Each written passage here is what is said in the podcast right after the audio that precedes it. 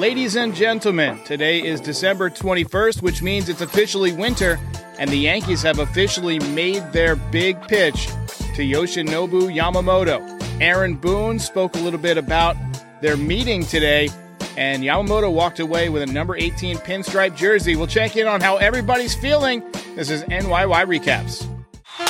Welcome to Yankee Stadium. New York City. Just when they thought I was out, they pull me back in.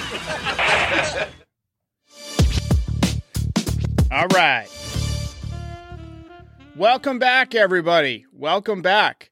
Uh, I know a lot of you follow other sports during the winter. Uh, you know, New York is a big hockey town, it's a big football town, although the football teams obviously could be doing better. Basketball town. So a lot of people kind of lose touch of what's going on as the winter drags along with baseball.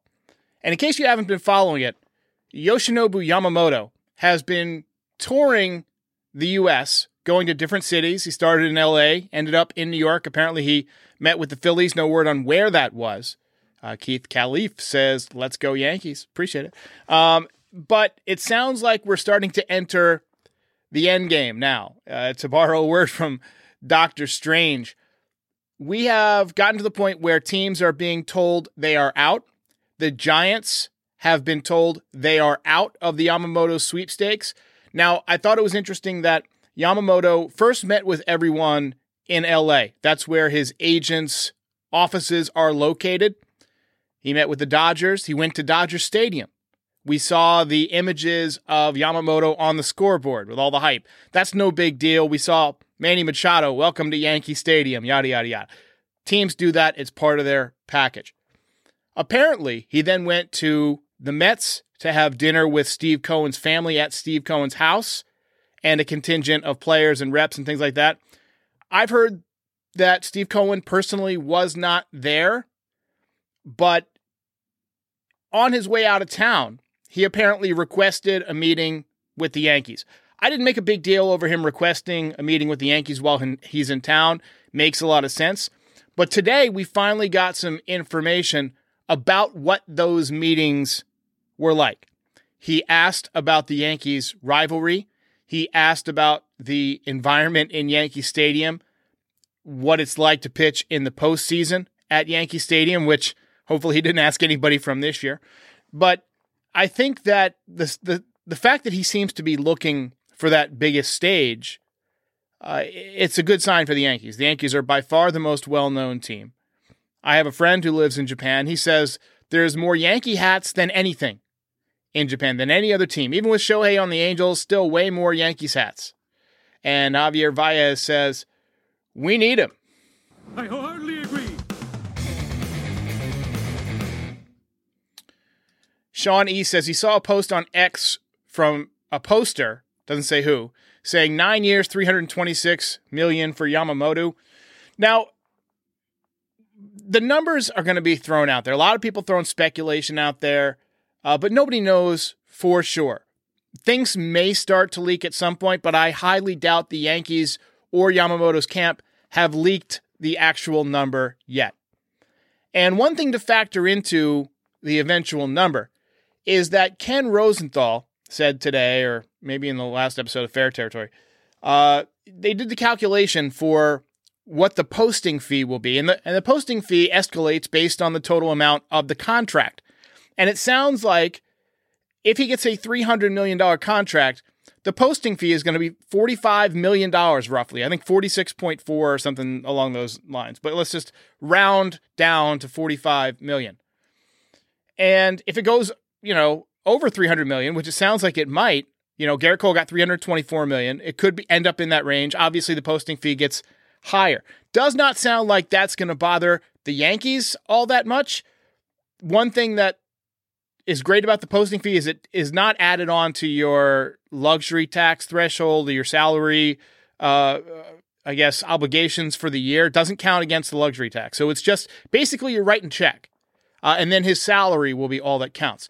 Now, I do think he's going to get 30 million. I, I really do. I think what you might see, and, and with Shohei Ohtani being the I guess, the trendsetter with this. You might see some deferred payments. There's only a few teams that can do that, that can offer the deferred payments at the level that you know the Giants offered and the and the Dodgers ended up going with.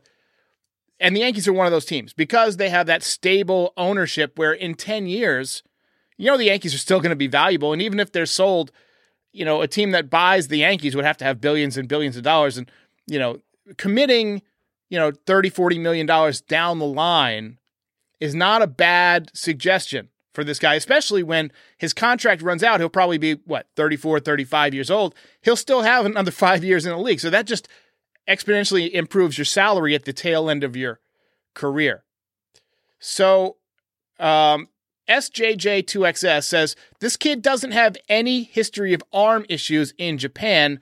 Just checking, he's only 5'10. You know, that's a quality comment. That's a quality comment.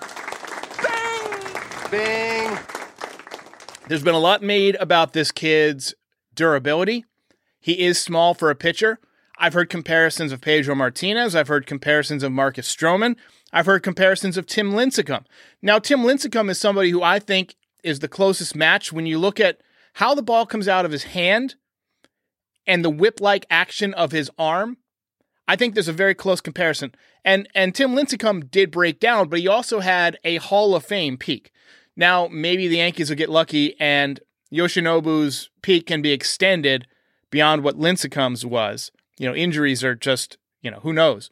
But Yamamoto is a very complete pitcher. He's not just a power guy. He throws strikes. He's got an excellent strikeout to walk ratio. Obviously, the carry on the fastball, the ability to pitch up and away to righties, kind of like Gerrit Cole does, will get him a lot of swing and misses. And if you lose velocity, you lose the ability to do that.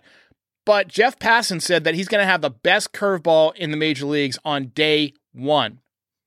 Uh, Ultra Cowboy says he'll be a Dodger. What the f is this piece of Hope not. I hope not. King Ram says, what other pitches does he throw? So, aside from the fastball, which will sit at 95, 96 miles an hour, can touch 97, 98. I've heard triple digits, but I've never seen it. So I don't want to say he throws triple digits, but I've seen him throw 96, 97. Uh, he throws a best described as a Dwight Gooden curveball. It is a nose to toes curveball, a true 12 to 6. You just saw a bendy right there. He can change the angle on it. He can have it be 12 to 6, but he can also have it be more like 1 to 7, 2 to 8 on the clock. Uh, he also throws a little bit of a cutter, a little bit of a slider, but the big pitch, other than the curveball, is the splitter. Now, the splitter is something that American pitchers don't throw very much. There's been a lot of pitchers coming over from Japan that have had a lot of success with it. There's the splitter right there. Tanaka's one of those guys. Obviously, Hiroki Kuroda, which with the Yankees was one of those guys. Irabu threw a splitter, but everybody waited on his fastball because it was straight as a string. And then uh, Kodai Senga with the Mets last year. He had what's called the ghost splitter, which to me is not as good as Yamamoto's splitter. So projecting what Yamamoto would be. Obviously, he's not going to have a 1.16 ERA like you see on your screen in the major leagues, but I could see a scenario where he's, you know, maybe in the low to mid twos, something like that. Let's go full screen with Yamamoto and take a look at his stuff. Now, if you're listening on the podcast, just good time to tune in on YouTube. We're just going to do a complete breakdown of his stuff as we watch the highlights of this guy pitch. Uh, this is the the splitter, as you can see. It starts low and it breaks even lower into the dirt. Very tough to square that pitch up. He also throws a splitter that he can backdoor. Masahiro Tanaka used to do that as well. There's another one. You see the bat getting let go. He just fooled the hitter so much. It looks like a fastball, and the bottom just drops out. That's a fantastic angle. Dr. Hiskin says he's very Yamamotional about this. I love it. There's the fastball, 96 miles an hour, you see there. 148 kilometers an hour. I don't have the, the math in my head, but that's low 90s. Uh, and then you see the breaking ball. Uh, that was at 129 kilometers. I don't have the conversion there, but it's like, like a mid 80s curveball. Uh, and as you see, going up and away to righties, up and into lefties. He spots it very well. There's a good overhead view. You can see just a little bit of late life. And you see with all the different camera angles, uh, a lot of different looks and angles on his pitches. And you see that he avoids the middle of the plate. with the fastball at least. He pitches around the edges and um, and has just really really good stuff. Now, this I got to say, this is one of my more favorite comments. Mike Sam says, "Sign with the team already, Dramamoto." I love it. Trisha says, "Do you think Yamamoto is going to win the Cy Young in 2024?" That's a lot to ask of a young pitcher, man. That, that is a lot to ask. I would be satisfied with a really good season, a Kodai Senga level season. You know, 2.8, 2.9 ERA, 15 wins, 175, 180 in- innings. Obviously, going to space him out a little bit because he's used to pitching once a week, and then hopefully throw him in the playoffs uh, and have him be fresh. Um, JT says, breaking news Yamamoto in agreement. 15 year, $800 million contract with the Oakland A's. Credits to Jose Canseco for the extra push to sign with the A's. Unfortunately for you, that is uh, uh, fake news. There will be no Yamamoto A's signing. That would be more than their entire, like, to sign Yamamoto would be more than the rest of their salary combined. What was interesting is they actually signed some random pitcher the other day. I forget his name, Brody or something like that. And they actually turned off the comments on the official Oakland A's Twitter so that the fans couldn't even respond to signing him. Unreal. Uh, William Flores says, Yamamoto, you are New York Yankees 100%. We hope so. We hope so. It's it's only going to be a matter of time now. We've also heard recently that his signing window might extend into the January 1st to 4th timeline. I don't think it's going to go all the way down to January 4th. I think we'll know before then. Matter of fact, wouldn't surprise me if we know before Christmas. A couple of reasons. Um, he's got to have a physical, right? Teams are going to want to give him a physical before he signs that big contract. It can take some time to get a doctor to get everything lined up, especially around the holidays. Now, what we might see is that he chooses a team, but it's not official. And they have to go through the process of getting the medicals checked, and you won't see the team comment on it. And then when the physical clears and he passes, then you'll see the announcement from the team.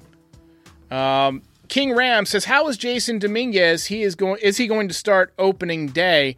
Unfortunately, he is not going to start opening day. But we did get a Jasson Dominguez update today from Aaron Boone. He said that Jasson Dominguez is going to be almost ready in spring training. Apparently, he's healing quicker than we had hoped. Uh, he's progressing nicely. Now, the original timeline that he gave was nine to 10 months. That would have put him back in about August. I think that he's going to be ready probably in June to resume major, to resume uh, at least minor league full level activities. I'm not convinced that they're 100% going to call him up immediately when he's ready because they want to get him hot first, right? You want to get him swinging the bat the way he was at the end of the season when you call him up. That way he doesn't struggle when you call him up. And you want him to be going into the lineup during the heat of the summer when the Yankees are, you know, getting the extra flight on the ball. You got Yamamoto settled in, you got Judge in midseason form. You hit Dominguez in the top three. He was hitting third uh, before he um, got injured. I don't think that's going to be the case anymore. I think it's going to be Soto in the number two spot, Judge in the number three spot. Although I could see him, I could see them putting Soto in the number one spot and Judge in number two. I could also see Judge at number one and Soto number two. But I think having Soto in front of Judge is huge. We talked about that a lot. But with Dominguez coming up, you ensure that he's going to see good pitches to hit if you hit him lead off in front of Soto and Judge. And if he gets on as and he was hitting well and getting on base when he got hurt, I mean he could score a lot of runs in the second half. SJJ2XS says any news on Plan B Corbin Burnes? Not yet. Other than he has said that he will not sign an extension wherever uh, he uh, gets traded to.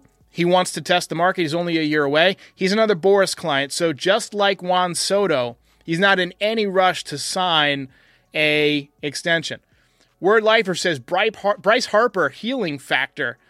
Yeah, some guys um, heal quicker than others. You know, Harper appears to heal quick. Sounds like Dominguez is a quick healer. But then there's guys like Jacoby Ellsbury and Carl Pavano he, who milk every injury to the max ad nauseum. So I want to see. Uh, oh, oh, this is a great comment too. Deli Man says Dominguez on Aaron Rodgers timeline. More of that, please. I was really looking forward to seeing more of Aaron Rodgers this year, but unfortunately, the um, uh, the the injury took him out. Jets are now done, and uh, there's a, a, chance we could see him play. But with them being eliminated, I, I, wouldn't play him at all. Just wait till next year and let him play. Um, let's see here. Uh, Benjamin Abello says, "I hope they put Dominguez as the DH in the early part of the season." I could see that happening. I could see that happening. Um, Lori C says she is starting to warm up to Alex Verdugo. I saw his interview, uh, his press conference today, and I thought he was very impressive. He, he struck me as a guy who will do well from a change of scenery. You know? Word Lifer says Carl Pavano was that kid in the nurse's office all the time. Yeah, bird. I like it. I like it. I like it. Um, let's see here. Legend says Yamamoto with Ohtani at the Rams game scares me. Look, I would much rather he was at a Rangers game with uh, Judge and Rizzo, but you know, it is what it is. Uh, Jose says, I hope we do get Yamamoto, but he still has to go visit Mets, Dodgers, and Giants. Going to be tough. I think you're misreading this. He's already met with those teams, so I'm going to go ahead and give you the just a bit outside. Just a bit outside. All right. So let's uh, take a couple of more comments here, and uh, then we will wrap things up. Andrew Calabria says Verdugo seems like a good person off the field. There's no reason to think he is not.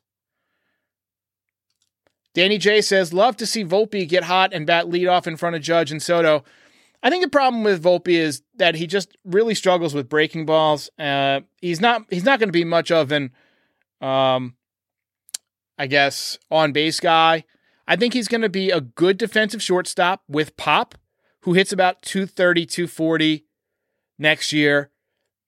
Maybe 25 homers. I think his power will actually go up because he's, you know, a little stronger, a little older, has seen the league once before. I think the average will go up a little bit, but I think he's, you know, maybe 240, which if you play great defense and hit for some power, steal some bases, that's not bad. And especially at the number nine spot, you can take it. All right, let's wrap things up. Farewell and adieu to you fair Spanish ladies. Spencer Wool says apparently Yamamoto at the Rams game turned out not to be true. Well, there you go. That's good. You gotta go, you gotta go. Kevin Windsor says, heard it was just Ohtani at the game. We're, ma- we're making news here, guys. We're making news. All right, ladies and gents, uh, a lot of fun things to announce um, for the upcoming season. Now, I know I'll do this while we have over 800 people uh, in the chat on just a random evening here in December as we approach the, uh, the Christmas holiday.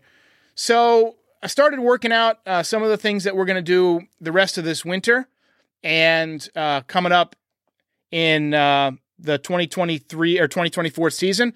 So, coming up in January, uh, we're working to get two guests.